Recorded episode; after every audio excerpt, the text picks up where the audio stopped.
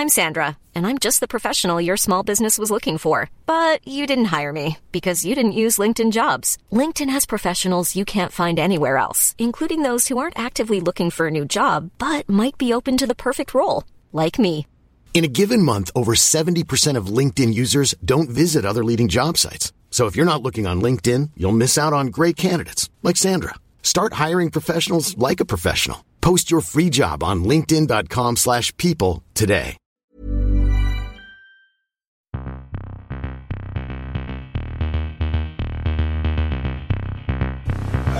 Guten Tag. Meine Herren, es gibt vier Fragen, vier Antworten. Die Fragen, die stelle ich und die Antworten gebe ich auch. Da lache ich mir doch einen Arsch ab.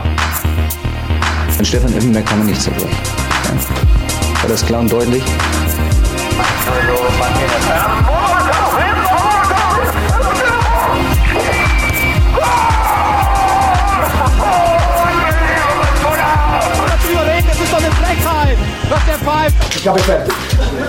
Välkommen till ett nytt avsnitt av Stamplats där vi diskuterar, pratar och belyser den tyska fotbollen. Eller hur, Filip?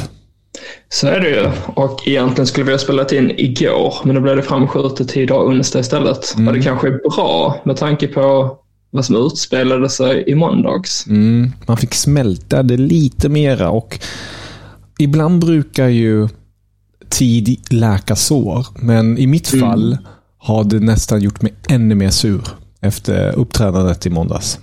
Oj, ja, men det är ju det är något positivt för podden, känner jag. Vi vill ha känslor här ju. Vi vill höra, för jag tänkte annars att det kanske hade hunnit lägga sig lite. Nej, det, det är nästan tvärtom. Jag har mm. desto mer tänkt på det, förnulat på det, har jag provocerats över hela situationen. Mm. Och eh, det, är, det är många bitar där, men eh, tycker du vi ska hoppa in på det direkt eller? Det är väl lika bra egentligen. Mm. Det vi snackar om där, för de, jag tror inte vi har nämnt det än, men det är ju Tysklands landskamp mot Ukraina, en träningsmatch nummer ett tusen mm. i historien, som man spelade på Weserstadion i Bremen. Mm. Stämmer bra det. Och den började ju positivt i tysk perspektiv ändå. Man, man tog ju ledningen. Mm, genom sonen, Bremen-sonen. Eller det är han egentligen inte. Man spelar för Werder Bremen i alla fall. Niclas Füllkrug. Exakt, det var väl det enda som fansen där hurrade över positivt. Eh, annars var det mest burop och annat sång om tyska landslag, men eh, kanske mest också att understryka att de hejar på Bremen. Så ja, det var härligt. Exakt. Mm. Men eh, sen vände det, och eh, Ukraina, ja, Ukraina ledde under en period med tre ett. Eh, ja. Och jag tycker väl att det ska understrykas att det är inget fel att ligga under mot Ukraina. Det är inget fel att ligga under i en match alls. Men på det sättet som Tyskland eh, på något vis spelar, alltså återigen, Flick sa inför matchen, nu ska vi göra experiment. Ja, det fattar jag. Men det som är det, det är mest så här, jag, jag, jag, jag fattar bara inte hur inget kan ha skett på så här lång tid. Jag förstår att man gör ett experiment nu igen, man har inte spelat en trebackslinje på ett litet tag, men man ser inga som helst framsteg eller någon form av utvecklingskurva sedan Flick kom in och skulle få fart på det här. I förra avsnittet då pratade jag ändå gott om, okej okay, då nu ska det vara stabilt där bak, det har Flick sagt, han lägger mycket fokus på det. Det var ju, jag vet inte vad, det fanns ju inget försvarsspel, det var ju fel beslut efter fel beslut, och sen samspelet existerade inte, och den klassiska ineffektiviteten fortsatte det framåt. Så det, det, bara det gjorde en frustrerad, men sen också upptränade av spelarna, att det inte fanns någon form av vilja, alltså någon passion eller någonting alls. Jag förstår att det är en lång säsong bakom det, men kom igen, eller? Men det är ju det som har saknats överlag, känner jag, genom åren här. Mm. Alltså när de här trotjänarna och de riktiga pro- bilarna, lade skorna på hyllan, alltså typ det Lahm och Schweinsteiger, alltså spelarna som kommit fram är ju alltså många är väldigt skickliga individuellt, men mm. tillsammans så saknas ju det här sammansvetsade som mm. det tyska landslaget hade för, ja, det börjar närma sig tio år sedan ut, tyvärr. Det är ju en lång period, det har sett ganska risigt ut. Mm. Sen blev det ju då att Löv ändå fick ta mycket av skiten eftersom att han hade suttit så länge på posten, och det blev ju då liksom att han anklagades för spelsystem som var fel, att han inte kunde motivera spelarna.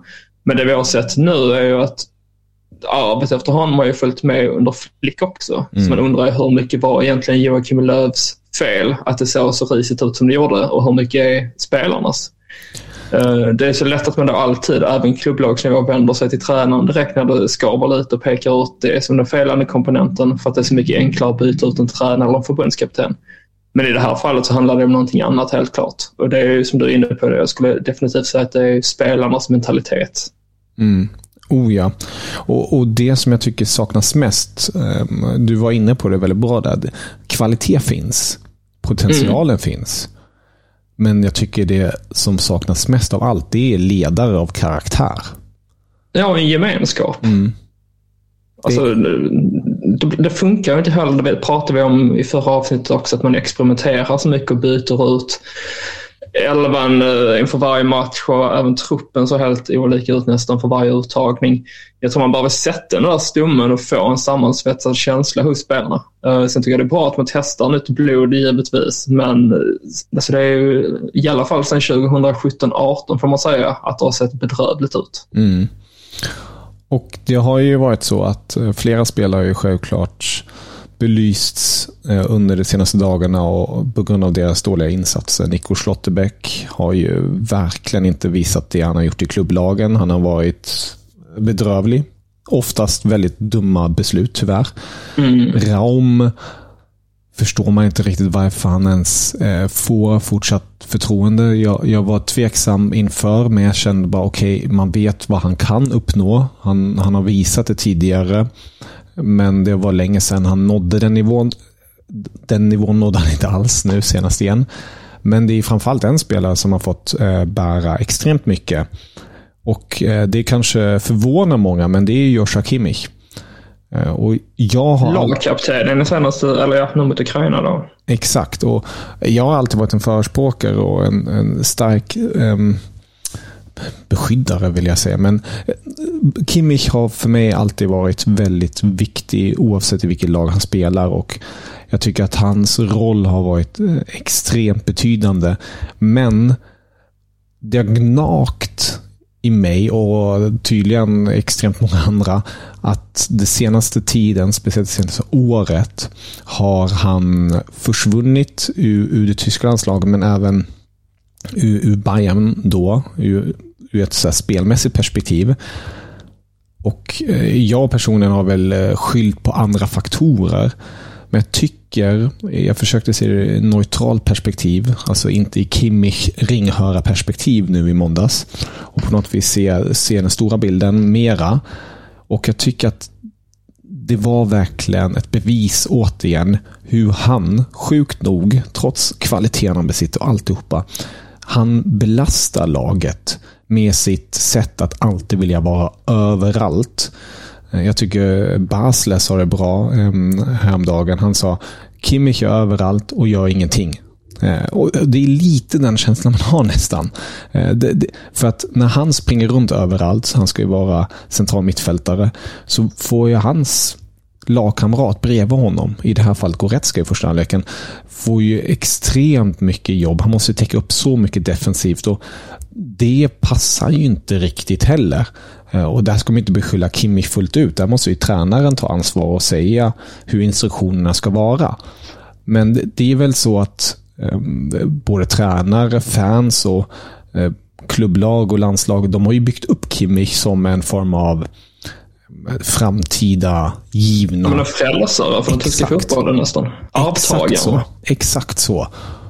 Och det tycker jag jag tycker jag får en väldigt oskön känsla just nu av honom. Det känns som att det stigit mm. honom till huvudet. Att han tror att han är den här ledaren som kan um, rycka upp medspelarna och, och leda laget. Men det är han ju verkligen inte. Han, han, det är verkligen som att han bär en för stor kostym i dagsläget. Han har kvaliteten, men han här är inte den här ledaren som Ballack var, som Schweinsteiger sen blev. Ehm, och, och så som kan på något vis hjälpa laget framåt. Just nu är det verkligen bara negativitet, och jag tycker mig... Jag tycker verkligen att man, man måste... Det, det är en av grundpelarna just nu som måste lösa. Och lösningen som Tuchel kommer försöka göra är att sätta honom mer offensivt i Bayern München. Och det kan funka, men i det tyska landslaget tror jag lösningen är mera sätt honom på högerbackspositionen eller höger wingbackpositionen beroende på vilken formation du vill spela. Sätt honom där vart rollen är med um, inramad och ge en spelare som Gundogan mer med utrymme och en, en Rechan med en tydlig roll. För jag tror att Tyskland behöver gå tillbaka till rollfördelningarna mera. För just nu, jag tycker du belyser det väl bra, det är individualister på planen som är exceptionella. Mm. Men det är inga lag med bra, tydliga roller.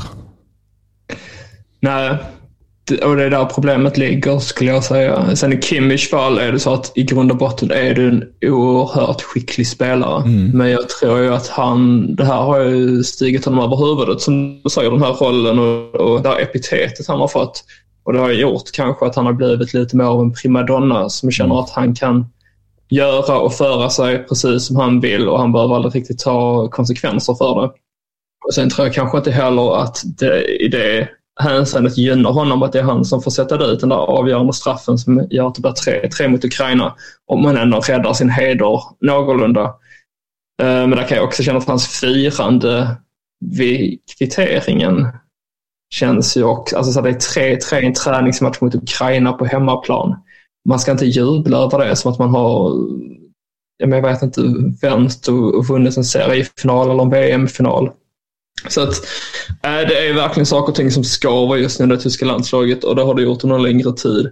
Frågan är ju liksom bara när ska ledningen också inse att man kanske behöver tänka om, och, och i Kimmichs fall tror jag framförallt det handlar om den mentala biten i så fall som måste revideras lite och kanske ska bli mer av en lagspelare. För att den här kritiken har ju då även fått från Bayern München bossar, som det så fint heter. Så att det är inte bara i landslagsmiljön han beter sig på det här sättet. Men jag tycker att det vore ju verkligen, alltså jag tycker definitivt att han ska petas och hamna i någon form av frysbox på grund av detta. Och nu är jag lite rädd för att det här ska leda till att han kanske då lämnar Bayern München i sommar. Alltså allting kan ju hända. Det är väl inte mycket som talar för det i grund och botten. Men som vi har pratat om så många gånger tidigare på den här Bayern München, så har man en ny styrelse på plats. Det är Thomas Tuchel som är tränare. Jag vet inte riktigt hur han ser på Kimmich än. Men han har ju faktiskt bara ett kontrakt till tjugo tjugofem i Bayern München, så att det kan gå snabbt här i sommar. Men skulle man förlora honom så är det det största tappet sedan Toni Kroos lämnade Bayern München egentligen, sett i position i alla fall. Alltså Robert Lewandowskis sorti var ju också en, en större smäll, men ja. Jag vet inte, det... Det är ett ständigt huvudbry det här tyska landslaget, och nu har vi ju match redan på fredag igen om två dagar här mot Polen, och sen avslutar man väl på tisdag är det väl mot eh, Colombia. Um, och det är ju väldigt lite i mina ögon som talar för att det där kommer att vara två matcher där man känner att, man, att, att förtroendet för det tyska landslaget kommer att förstärkas. Utan tvärtom så är väl risken än större att det kommer att se än jävligare ut. Uh, och sen har vi inte landskamper förrän i, i uh, september efter det. Mm. Och jag tror, nu babblar jag jättemycket, jag ber om ursäkt för det. Men Nej då. jag tror att problem där för det tyska landslaget också nu, det är att man inte har några tävlingsmatcher. Utan att det bara är träningsmatcher. Uh, man behöver ha lite jäkla allvar här nu. Och man behöver, återigen, jag tjatar om det också, men man behöver sätta sitt lag. Där ligger det stora problemet. Det går inte att experimentera längre, utan nu gäller det att sätta en grundstomme och sen kan du ha två, tre platser där man kan rotera på spelare och testa. Men att du byter startelva i match efter match efter match, det kommer att göra att man, att man kliver in i E M tjugo tjugofyra som en favorit till att vinna titeln. Mm. Ja, det enda hoppet känner jag just nu inför just E M är ju att det såg liknande dystert ut. Det var inte lika dystert med tanke på att nu har man två fruktansvärda V M-slutspel i ryggen. Men då hade man ett fruktansvärt E M-slutspel i ryggen. Det är noll fyra där då inför hemma V M noll sex. Och där, då mm. var ju tongångarna liknande, alltså man trodde inte alls på det här laget, man, man skämdes redan inför mästerskapet hur dåligt det kommer gå, men då lyckades ju Klinsmann med sitt team att skapa den här teamgeist-känslan, och han lyckades även på något vis pusha spelarna till att visa passion, visa kärlek på planen, som sen smittades av till alla som tittade på det, så att hela tyska folket gick bakom deras ryggar och hejade fram dem eh, desto längre tävlingen gick, och, och det blev ju en sommarmärken som vi alla känner till, och det är väl det som jag hoppas på galet sätt att, att man ska kunna lösa den här gången, eh, men ja, det är ja, det är extremt mycket kvar eh, för Flick att, att lösa, eh, och jag, jag börjar verkligen tvivla om om han har rätt tillvägagångssätt. Om man, om jag vet inte om det ska vara annars. Man väntar på Jürgen Klopp, men han kommer inte vilja ta över landslaget för några år kanske. Sen för, ja, förmodligen kommer han ju vara välkommen till server när han än vill i grund och botten. Men jag vet inte. Det jag tänker mycket på nu, som du säger, att man hoppas på mer eller mindre ett mirakel mm. på grund av histor- historiken. Det är ju lite så att tjugo arton var ju ett fiasko utan dess like. Mm. Efter det så blev det ju någon form av ny generation som skulle ta vid. Det var då också min Löv, han valde att stänga ut Müller, Boateng och Hummels och sådär, och visade liksom med, med hårdhandskarna att det är inte bra nog det här. Och sen, ja, det var ett statement liksom. Men det är ju den här nya generationen vi har sett under E M tjugo tjugoett och V M i vintras, och det, det har inte blivit någon förbättring, utan tvärtom har det bara blivit sämre nästan. Mm. Så nej, jag, jag känner väl mer att det är V M tjugo tjugosex eller E M tjugo tjugoåtta kanske, där man kommer att få se Tyskland som en stark nation igen. Och då är det liksom nästa generation med kanske den Musiala, Wirtz i spetsen. Och sen kommer det hinna komma fram en del yngre, skickligare spelare också. Men den här generationen tror jag att man kommer att blicka tillbaka på som en av de sämsta genom tiderna i Tyskland kanske. Tillsammans där med, med E M tjugohundra Där, där det också var väldigt utskället, och E M tjugohundrafyra också. Men ja, det, det känns som varje gång man pratar om det tyska landslaget så, så slutar det bara med att man kommer fram till att det är väldigt sorgligt alltihopa. Verkligen, det, det är kvalitet som slösas bort, enkelt sagt. Um, så ja, nej, det här, här hoppas jag att man hittar någon form av lösning och inte gå på namn. Alltså jag tänker på en sån här Rani Kedira skulle lätt kunna göra någonting i, i det tyska landslaget jämfört med andra spelare, för att just nu känns det som att Flick går på namnen, alltså att man, man tar de som spelar i de största klubbarna, eh, och det, det funkar i dagsläget tydligen inte, för att den konstruktionen funkar inte på planen tillsammans, och man ser också att det är inte karaktärerna som, som behövs i dagsläget, man behöver andra andra som mm. tar det där. Där tar jag en stolthet. Exakt. Så nej, det är nej, en tung period när det är bokstavligen här idag om ett år som öppningsmatchen i, Berlin, i München kommer vara. Mm. Ja, jag, jag kan sätta punkt för den här diskussionen med att avsluta som jag gjorde i förra avsnittet, och det vill säga fyra två tre ett. Där har vi lösningen i Tyskland. Ja, vi håller tummarna. I im Leben. An Stefan Effenberg kann man nicht zerbrechen. Ja? War das klar und deutlich? Hey, I'm Ryan Reynolds. At Mint Mobile, we like to do the opposite of what Big Wireless does. They charge you a lot, we charge you a little. So naturally, when they announced they'd be raising their prices due to inflation, we decided to deflate our prices due to not hating you. That's right. We're cutting the price of Mint Unlimited from thirty dollars a month to just fifteen dollars a month. Give it a try at mintmobile.com slash switch. forty-five dollars up front for three months plus taxes and fees. Promo rate for new customers for limited time. Unlimited more than forty gigabytes per month slows. Full terms at mint mobile dot com. I'm Sandra, and I'm just the professional your small business was looking for. But you didn't hire me because you didn't use LinkedIn Jobs. LinkedIn has professionals you can't find anywhere else, including those who aren't actively looking for a new job, but might be open to the perfect role, like me. In a given month, over seventy percent of LinkedIn users don't visit other leading job sites. So if you're not looking on LinkedIn, you'll miss out on great candidates like Sandra. Start hiring professionals like a professional. Post your free job on linkedin dot com slash people today. Låt oss gå till eh, listorna, kompis. Mm. Ja, du brukar väl, eller brukar, jag tänker att du tycker väl du om. Mm, det gör jag verkligen. Listor är roliga. Det finns ju inget slut på dessa listor. Nej, där finns mycket välja och braka. Och vi tänkte att innan vi går på lite sommarledighet här med podden så ska vi ju avsluta här med de sista avsnitten med att bjuda våra lyssnare på en lista per avsnitt. Och i dagens avsnitt så blir det i så fall topp fem spelare genom tiderna som har på något sätt är kopplade till Tyskland. Antingen att de har spelat i Tyskland eller att de är från Tyskland. Så att, mm.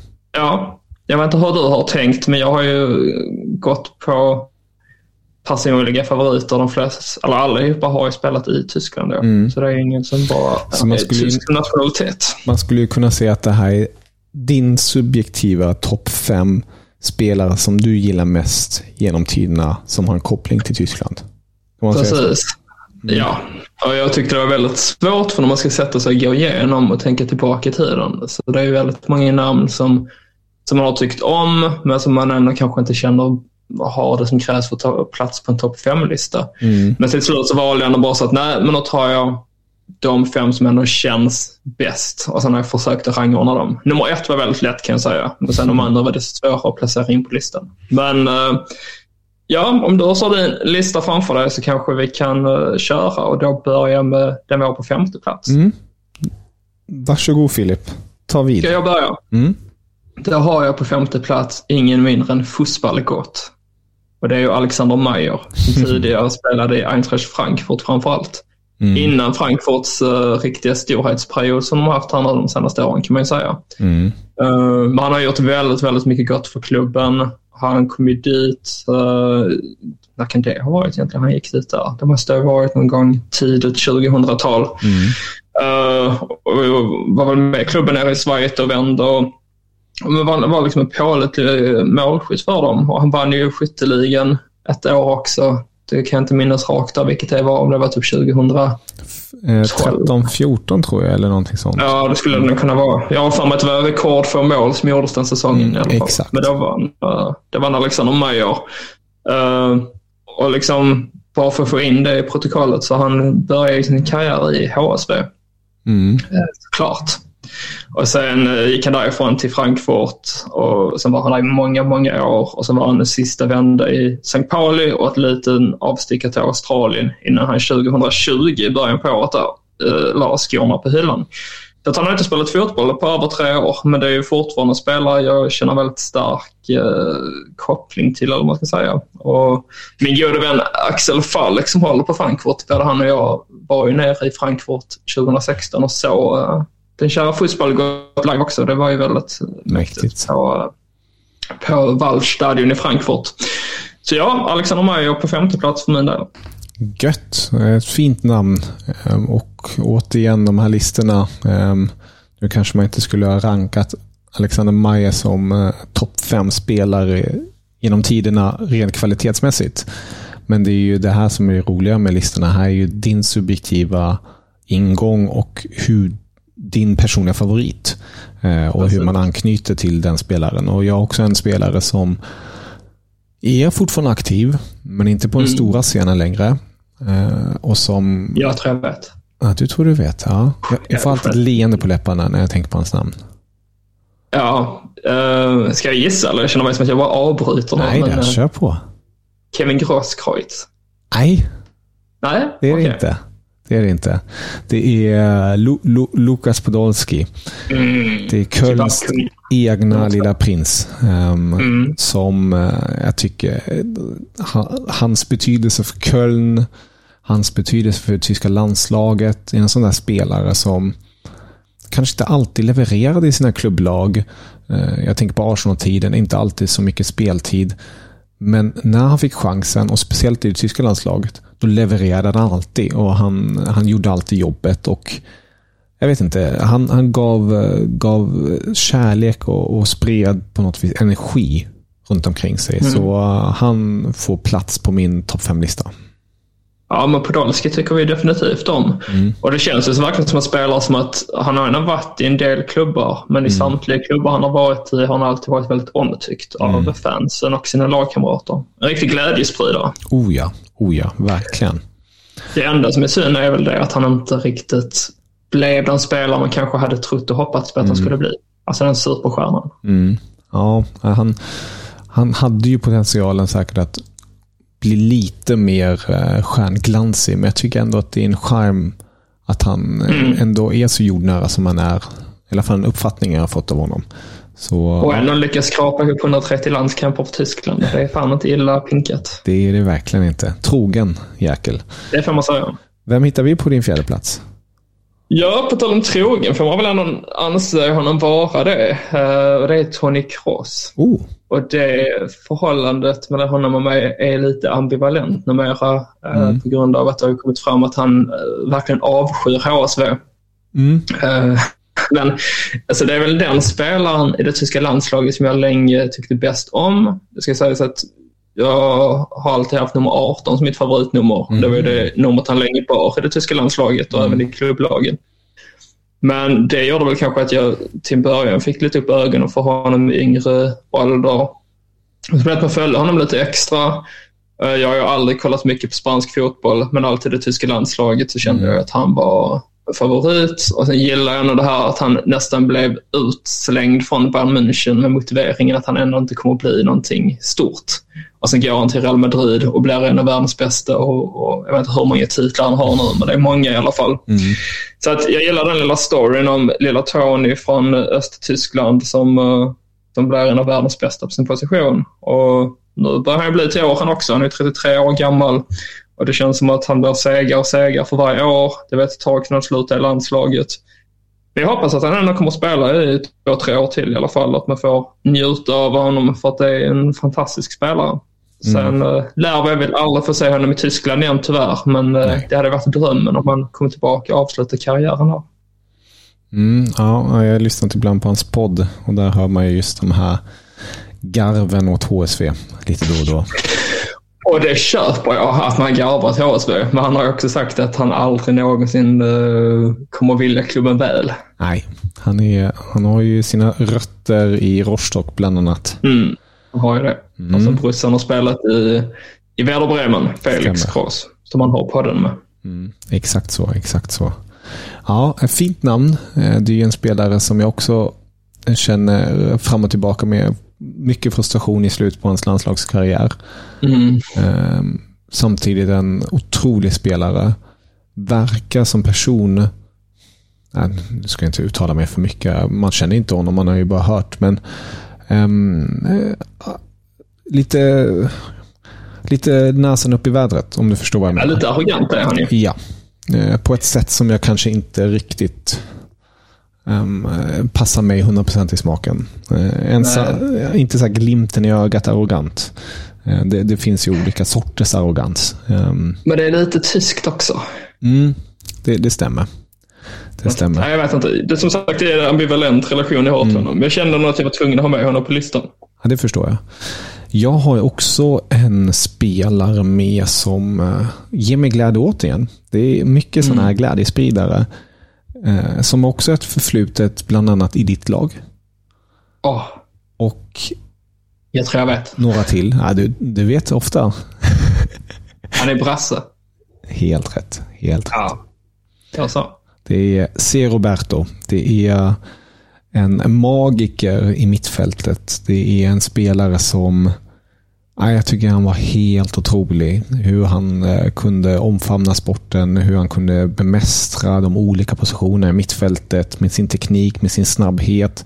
Han var så självklar och eh, så underbar att se på, och han gjorde allt så lätt. Eh, det är verkligen en spelare som jag gillade väldigt mycket, mycket i sin tid i, i Bayer Leverkusen också. Det var väldigt imponerande vad han gjorde där. Så det är en otrolig spelare.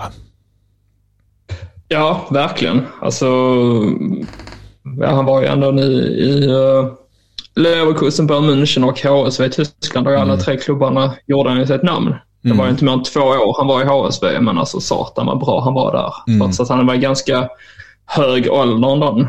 Uh, vad kan han ha varit när han kom till H S V? trettiotre, trettiofyra kanske. Mm. Det är liksom inte då man vanligtvis är i sin prime kanske som central mittfältare. Och på den tiden var ju H S V en uh, utmanare till titeln än någon. Det var ju samma sommar som Marcus Berg köptes in bland annat efter att han hade gjort succé under U tjugoett E M. Och, och det var mycket som ändå talade för att H S V skulle... skulle vara med och fightas i toppen. Man hade spelat eh, semifinal i Europa League mot Fulham där man åkte ut. Så att ja, fina spelare. Och när vi ändå pratar om semifinalen mot Fulham så är det väldigt passande att göra en segway till min nummer tre på listan. Jaså. För att det är ingen mindre än Mladen Petric. Oh. Gamla målbombaren i H S V. Mm. De kanske gjorde ett av de mest karaktäristiska målen jag har sett mot just Fulham i semifinalen i Europa League tjugohundraåtta. Mm. När han, eller vad sa tjugohundranio på, på våren, säsongen tjugohundraåtta nio. Men i alla fall, så det första mötet hade slutat noll noll mellan H S V och Fulham. Sen var det dags för returmötet på Craven Cottage. Och det var verkligen en helt annan tid när man tänker på att det var H S V och och Fulham som spelade semifinal i Europa League. Men så var det. Och sedermera gick Fulham till final då, för att H S V förlorade. Men man tog ledningen på Craven Cottage via en helt galen jäkla frispark. Vi kanske skulle kunna länka till den i, på vårt, på vårt Twitterkonto, bara så att våra lyssnare får se det. För att alltså, ja, jag vet inte. Kan man, kan man skjuta en hårdare men ändå så precis frispark som han gjorde? Och sen målgesten efter det. Alltså jag, jag får gå så att bara tänka på det. Och det var en sån här spelare som man kunde verkligen förlita sig på att han skulle göra mål. Uh, och det var många fina, fina baljor han stod för under tiden i H S V. Så att, ja, en riktig nummer tio, och kommer nog alltid hålla honom som den bästa anfallaren H S V haft i modern tid. Trots att vi hade Rud van Nistelrooy. Ja, fint, härligt, roligt med lite anekdoter där, hur man kopplar ihop med spelare och så. Det, det uppskattas, och det, det är det som är underbara med spelare som man kan fastna för plötsligt bara. Um, nu, nu är ja, det ju är det på grund av namn eller är det någon viss aktion? Exakt, exakt så.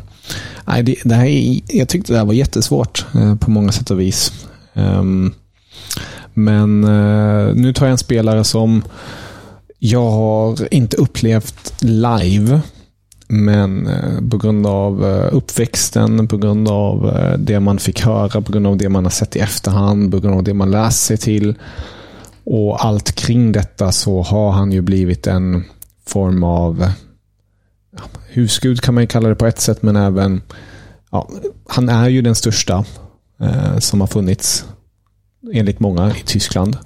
Uh, mm. Och det är ju Kaiser Franz. Jag skulle precis säga den visst Kaiser. Mm. Uh, och, och där är det ju, det blir kanske lite skevt för att jag, som sagt, jag levde inte på sjuttiotalet och såg storheten när, när han uh, ledde Tyskland och även Bayern München till alla dessa pokaler och segrar.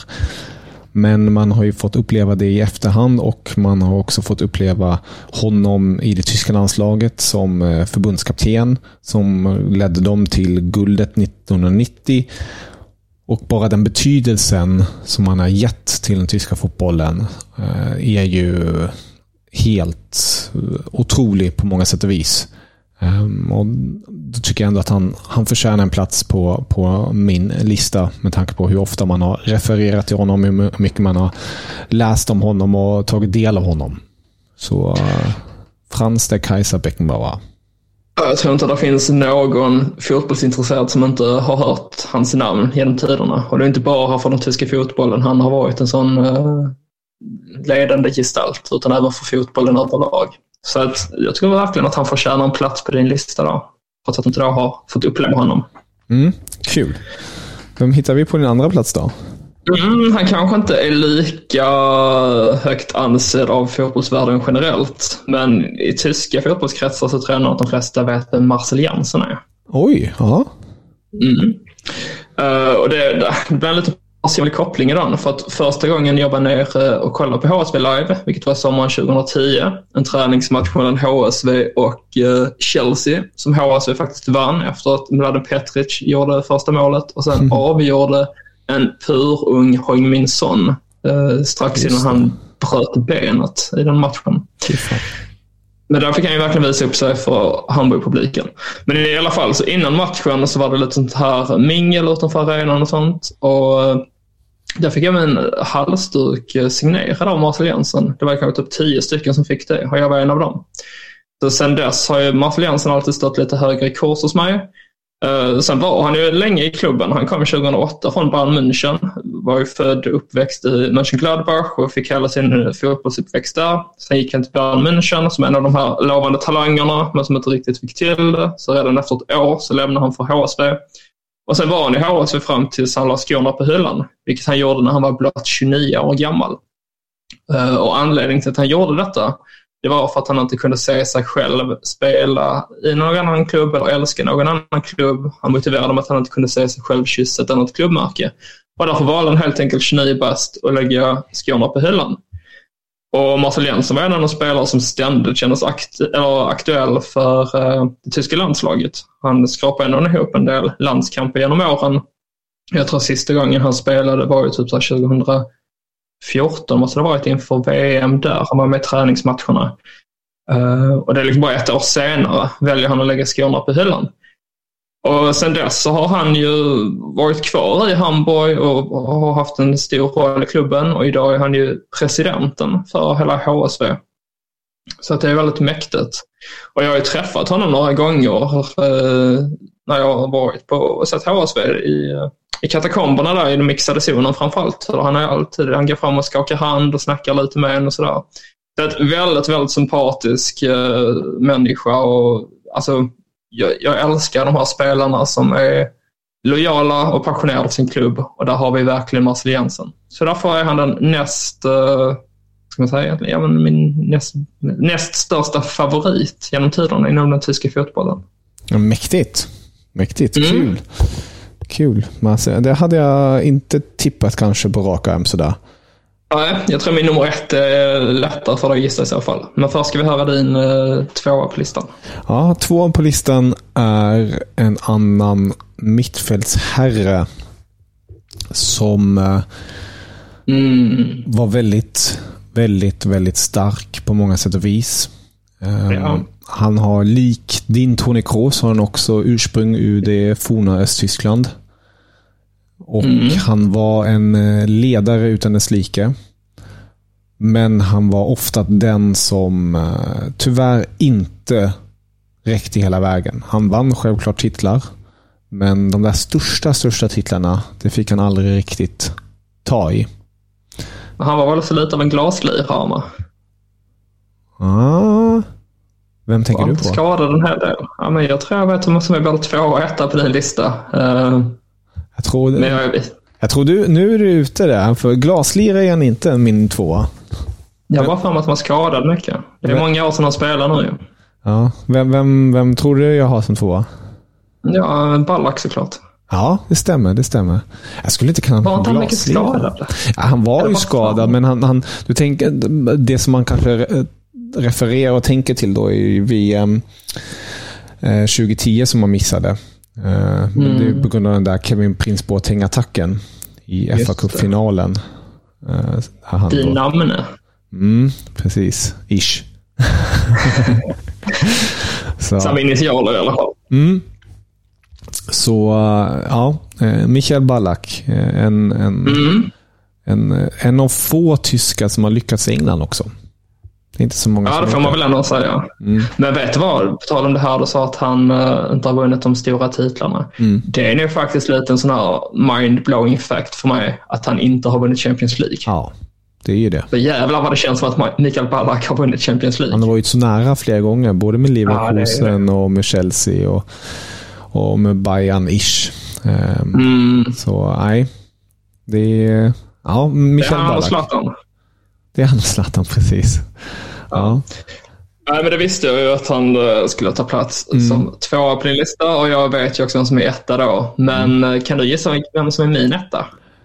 Är det, från, är det gamla gardet? Ja, det får man väl ändå säga, men inte så gammalt. Okay. Det är inte Franz Beckenbauer gammalt, utan det är mer eh, Mladen Petric och Marcell Jansen gammalt. Okej, okay, jag tänkte först säga Ove Sile. Uh, men, det, men det är Beckenbauer gammalt ju. Uh, ish. Mm, det är det ju. Uh, men, uh, ja, han spelade när var han skamma på hyllan, om det är tjugo tjugo typ. tjugo tjugo? Men det var dock inte i Tyskland. Vilken position? Uh, mittfältare. Mittfältare tjugo tjugo. Ingen tysk, inte men tysk. Uh, spelade många matcher i Tyskland, men spelade också för en rival till Tyskland. Rival till Tyskland? Italien? Nej. Spanien? Närmare än Italien. Nej. England? Närmare. Nej. Ett grannland till Tyskland. Ett gran... Nederländerna? Mm. Han har ju nästan ett Kevin Bader-namn. Ett nästan. Många, eller många namn. Men det blir, det blir många ord i namnet i alla fall. Har du redan nämnt hans namn en gång tidigare? Äh, inte i dagens avsnitt. Nej, nej, vad jag tänker på. tjugo tjugo.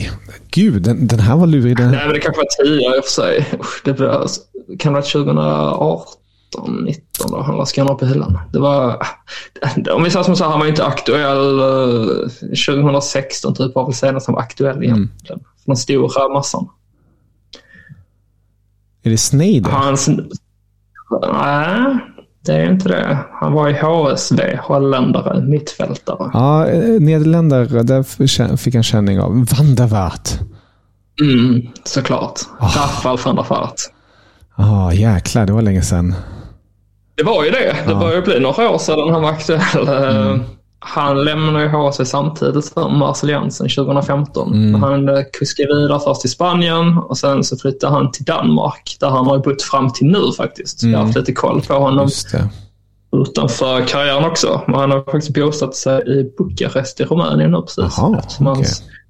Kvinna spelar handboll. Först spelade hon i Danmark, sen flyttade hon till Bukarest som följt med.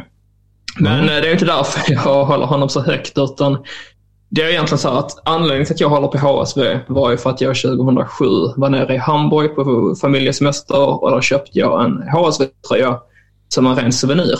Mm. Um, och jag tyckte egentligen att deras emblem var ganska fult då, för jag kände att det var så tråkigt, fyrkantigt och liksom det. Det fanns ju så många andra klubbemblem som var coolare än H S Vs. Men då blev det att jag började följa klubben, och då spelar ju en viss Rafael van der Vaart där. Mm. Och det namnet sticker ju ut väldigt mycket. Och det ska sägas att som ung var jag väldigt uh, åtrött till holländare på grund av deras namn, för jag tyckte de hade så coola namn. Mm. Så att då blev det att jag att jag, ja, men jag fastnade väldigt mycket för van der Vaart. Och mm. sen så har det väl bara blivit så. Och sen har han kommit tillbaka till H S V, för han lämnade ju klubben sommaren tjugo noll åtta för Real Madrid. Mm. Men sen kom han ju tillbaka tjugo tolv från Tottenham. Och den dagen, det var ju på deadline day. Alltså jag kommer aldrig glömma hur stort det kändes. Alltså när man följde med hela den här såpan, liksom att det hade inte snackats någonting om det innan, men sen på deadline day Så, så helt plötsligt uppstod ryktet, och i efterhand har han själv berättat att han vaknade på morgonen och hans agent har liksom inte velat tillbaka till Hamburg, så löser vi det nu i så fall. Och sen blev det fixat uh, i sista stund i princip. Kom tillbaka, konungen som återvände till Hamburg verkligen, han kom tillbaka, gjorde en väldigt fin första säsong, men sen uh, dalade både han och hela klubben i, ner till skiten liksom. Så att, tyvärr fick han ju inte det fina avslut man hade hoppats på i Hamburg, men i mina ögon så kommer han alltid vara den största spelaren som har varit i klubben under min livstid i alla fall. Mm, det är mäktigt. Jag tror att det finns väldigt mycket mer jag hade kunnat säga om Rafael van der Vaart, men vi, vi stannar där i alla fall. Mm. Ja, men kul. Kul, kul namn. Mm. Verkligen. Det, det, det, och på din första plats har du en ilsk jävel. Ja, du känner ju mig. Du vet ju vem som jag håller högst, trots jag bortser ju från hans senaste utspel, om man säger så, och ser till spelaren och vad han Precis. gjorde främst för det tyska landslaget. Även han mm. vann ju inga stora titlar med Tyskland. Eller han var ju med i nittiosex, om jag inte helt misstar mig. Um, men inte som första keeper då, um, om jag inte är helt ute och cyklar. Men han vann ju lite broms och lite silver och sånt. Och det är ju den enda spelaren som har blivit utnämnd till mästerskapets bästa spelare i ett V M-slutspel trots att han är målvakt. Och det är ju Oliver Kahn. Ja, yeah. King Kahn. Ja, vill man ju lägga till. Exakt så. Och han, det är ju, det var någonting med honom på planen, och jag, jag kan ju tänka mig att vara lagkamrat till honom var nog inte det roligaste. Men nej, det finns ju ändå någonting där som jag tycker är så fascinerande, hur han ändå fick motståndare vara rädda för honom och hur han på vissa sätt kunde höja sina lagkamrater och vara den här pelaren. Nu har man ju hört många olika utspel om att ja, det inte var det roligaste alltid, och det, det kan man ju förstå, och han är kanske inte den kaptenen som man väljer först och främst, men bara, bara hans vinnarmentalitet och hela det där kring honom eh, gillar jag väldigt mycket. Och vi pratade om Kimmich här tidigare, och han är ju också en sån här galning som vill vinna, men skillnaden på honom och Kahn och en Matteus och så, det, det är ju att de sen också gjorde det, de, de ledde sina lag på sitt sätt, och det tycker mm. jag är väldigt anmärkningsvärt. Kahn var ju verkligen ingen primadonna. Nej. Utan han var ju han var ju som han var, så kan man väl säga. Det var ju ett tag, det var ett gäng galna tyska målvakter, det är mm. Jens Lehmann också. Men mm. Oliver Kahn är väl en som gestaltar hela den eran på något sätt. När man ser framför sig hur han bara står och skriker och fäktar med armarna. Men det var också där att han fick, jag tror lika mycket som att man skräcken jagande för lagkamraterna, så tror jag också att han ingav en motivation och en skärpa i laget. Och jag tror den typen av spelare, Lex, Felix Magath, man har varit som tränare, och Sir Alex Ferguson då i Manchester United. Mm. Det behövs ju den typen av personer i en klubb också. Det ska ju inte vara att, man, att spelaren fick gå till jobbet och frukta, eh, frukta sin tillvaro givetvis. Men jag tror att någon som liksom menar på att nu jävlar är det, är det allvar och nu måste man skärpa sig. Alltså det är den typen av människor också som blir de här vinnarskallarna och som i det långa loppet når framgångar. Mm. Så att jag gillar ju, jag gillar ju verkligen Oliver Kahn. Sen, sen hade man ju verkligen velat ha honom på sin sida. Det hade man jobbat hårt för att ha, så att man inte, så att man inte tyckte illa om en. För då hade man ju inte haft en särskilt munter tillvaro. Mm. Ja, det har du fullständigt rätt i. Det har du fullständigt rätt i. Jag tror jag har sagt den storyn tidigare, men jag kan ju säga den igen. När man hör spelarna berätta om V M-lägret noll sex, i ena målet har man Kahn, i det andra målet har man Lehmann. Dödsfiende, öppet och tydligt. På något skönt, respektfullt sätt, men ändå inte. Um, och hur de säger att det var, det var hemskt att spela de träningarna. För att antingen hade man Kahn i sitt lag och då ville man göra allt för att inte släppa in ett mål. Samtidigt ville man inte göra mål, för i det andra målet stod Jens Lehmann som också var en galning. Så det är... Wow. Alltså frågan om det hade funkat idag och ha två så starka personligheter i ett lag eller i ett landslag. Jag mm. tror, tror nästan att det inte hade gått längre, för att jag tror folk är för ängsliga nu för tiden. Ja, det, det kan nog stämma. Det kan nog stämma. Men det var andra tider då. Det var det. Det var det verkligen. Men med det sagt har vi ju gått igenom vår lista och återkommer nästa vecka med två avsnitt med varsin lista där också. Mm. Det gör vi. Och så kanske nu klämmer jag lite sillynyheter också. Det har hänt ett par övergångar bara sen sist som kanske inte är jätteheta. Så vi kan spara det till nästa avsnitt. Och så lite mer hat på det tyska landslaget såklart. Ja, det lär tyvärr bli det. Men med det mm. sagt, sköt om dig Filip, så hörs vi. Du är detsamma med vän. Ciao! Ciao! Guten Tag. Meine Herren, es gibt vier Fragen, vier Antworten. Die Fragen, die stelle ich und die Antworten gebe ich auch. Da lache ich mir doch einen Arsch ab. An Stefan Irwin-Macken kann man nichts erbringen. War das klar und deutlich?